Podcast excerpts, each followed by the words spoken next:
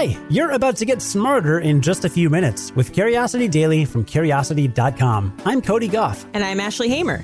Today, you'll learn about how psilocybin therapy might be able to treat depression and why credit card chips are safer than magnetic strips. But first, infectious disease doctor and researcher Dr. Lawrence Purpura is back to talk about herd immunity. Let's satisfy some curiosity. In the midst of a global pandemic, people are looking for any way possible to get the coronavirus under control. One idea that's come in and out of the spotlight throughout the year is herd immunity.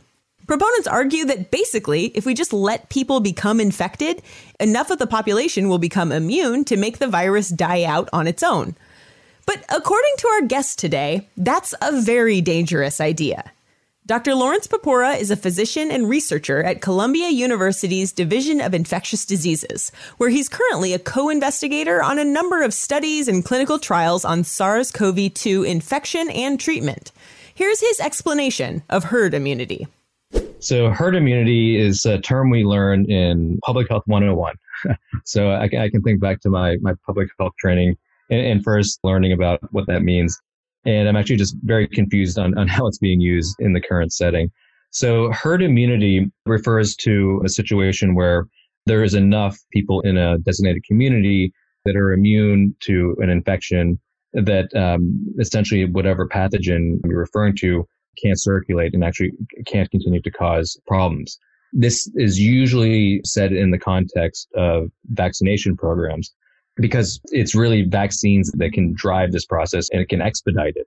Now, can you reach a state of herd immunity naturally? Like, yes, it's happened many times throughout history, sometimes with deleterious outcomes. The 1918 flu would be one way to look what happens if you just let a virus rip through the world.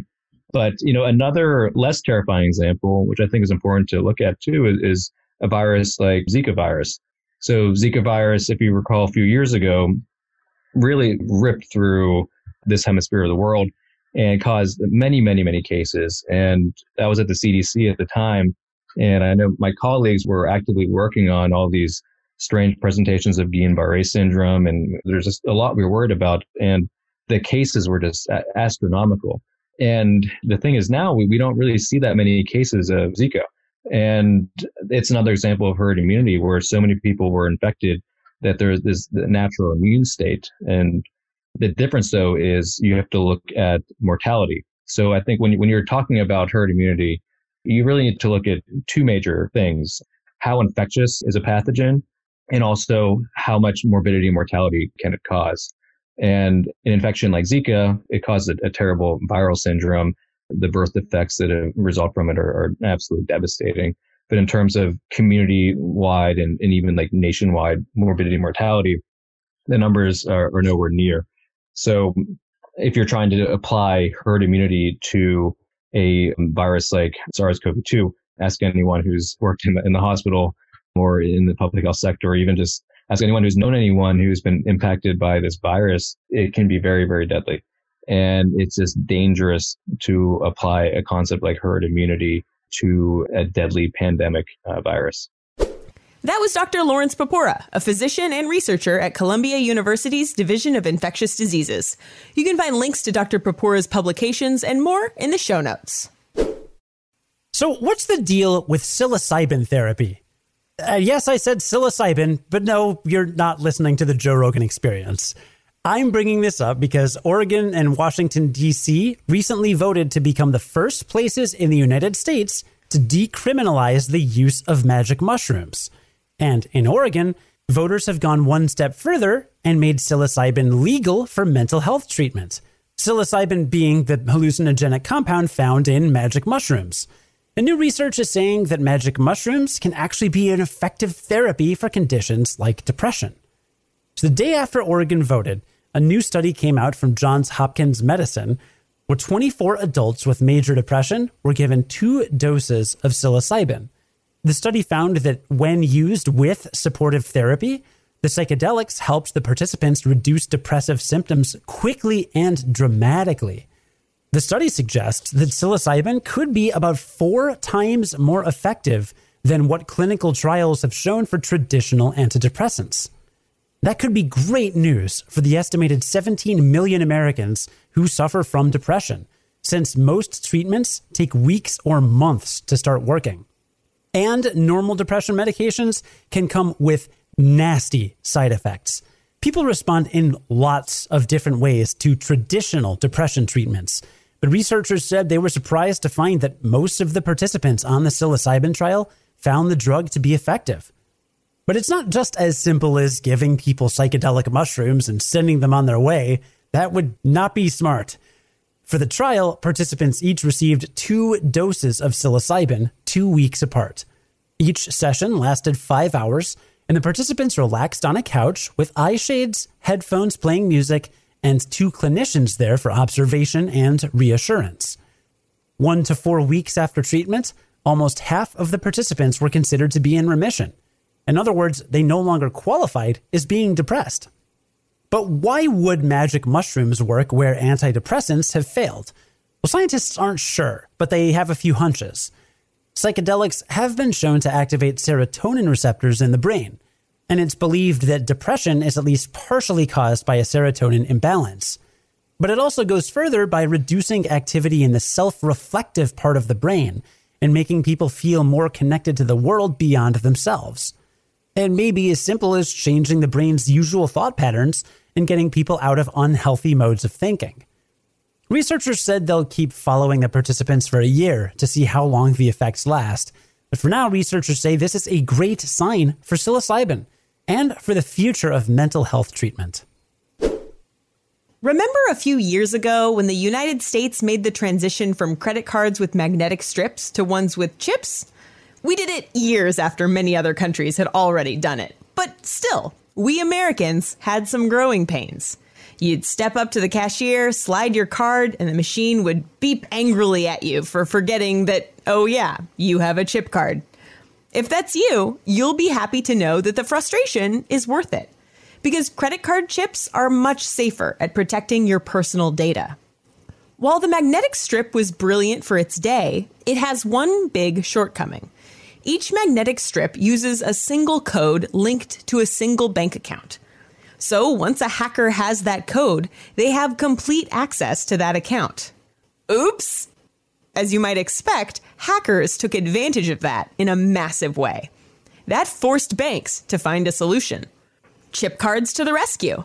See, instead of using a single code that links back to your bank account, each transaction creates a unique code that will never be used again.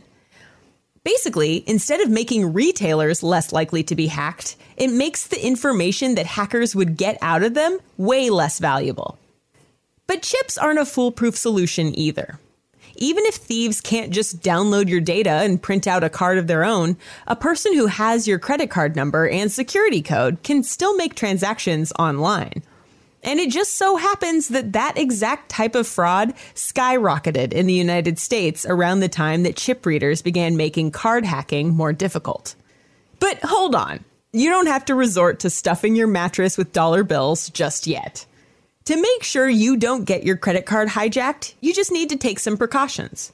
Don't use your card online when you're connected to public Wi Fi, for one thing.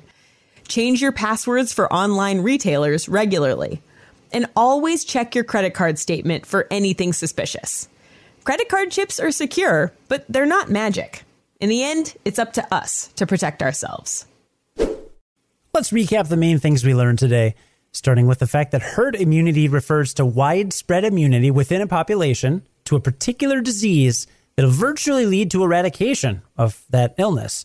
And we can speed this up with vaccine programs that increase a population's immunity to a deadly virus like COVID 19. But although herd immunity can happen naturally, it's important to look at how contagious the disease is and its death rates. And from what we know about COVID 19, that's why herd immunity is probably not the best way to go. I mean, I know some people are still proponents, but it's like you're literally sentencing a small percentage of the population to dying.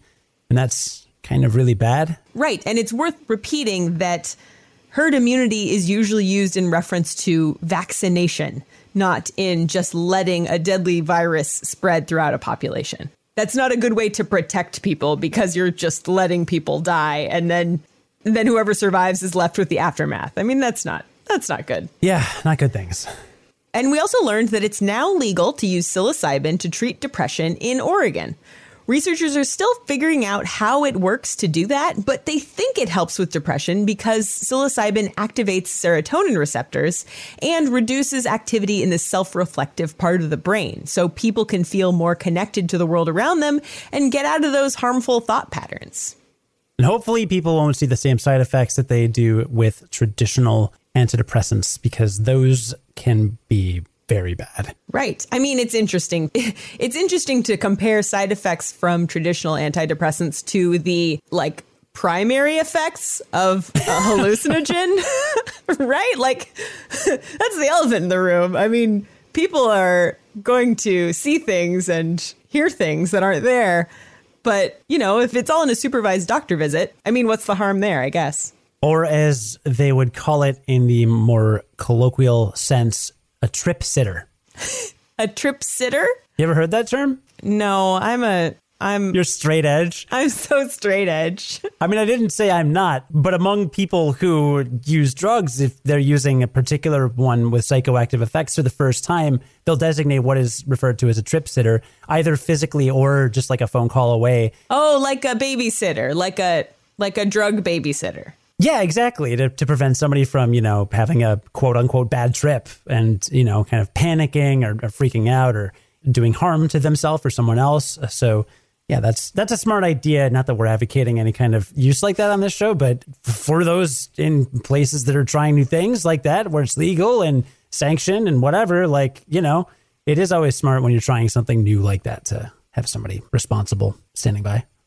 And we also learned that while it might have been a pain getting used to credit card chips, they are more effective at keeping your banking and personal info out of the hands of hackers, since each transaction at a retailer creates a unique code that's never duplicated again. But we have to reiterate your information still can be stolen. So take precautions, like changing your password frequently, and don't use your card online when you're using public Wi Fi. Although, let's be real, Ashley, what is public Wi Fi? You mean these days? It's a, it's a joke because no one goes anywhere. Yeah. yeah, that's right. We're we're all a lot more secure because we're not entering the world. yeah. I wonder if that's true. We should look into that. Oh man, I bet I bet hackers are moving on to whatever they can do when we're in our homes. They're smart. Sure. Well, let, let me do a quick search to make sure your credit card data hasn't been compromised. What are the first 16 digits of your credit card number? Oh, sure. So it starts with five. Wait a minute. Almost gotcha. That's the other trick. Don't do that on a podcast. Don't give out your digits on a podcast. Right. Don't do that. Today's stories were written by Kelsey Donk and Reuben Westmaas and edited by Ashley Hamer, who's the managing editor for Curiosity Daily. Script writing was by Natalia Reagan, Sonia Hodgen, and Cody Gough. Today's episode is produced and edited by Cody Gough. Kids, don't do drugs, but you can join us again tomorrow to learn something new in just a few minutes. And until then, stay curious.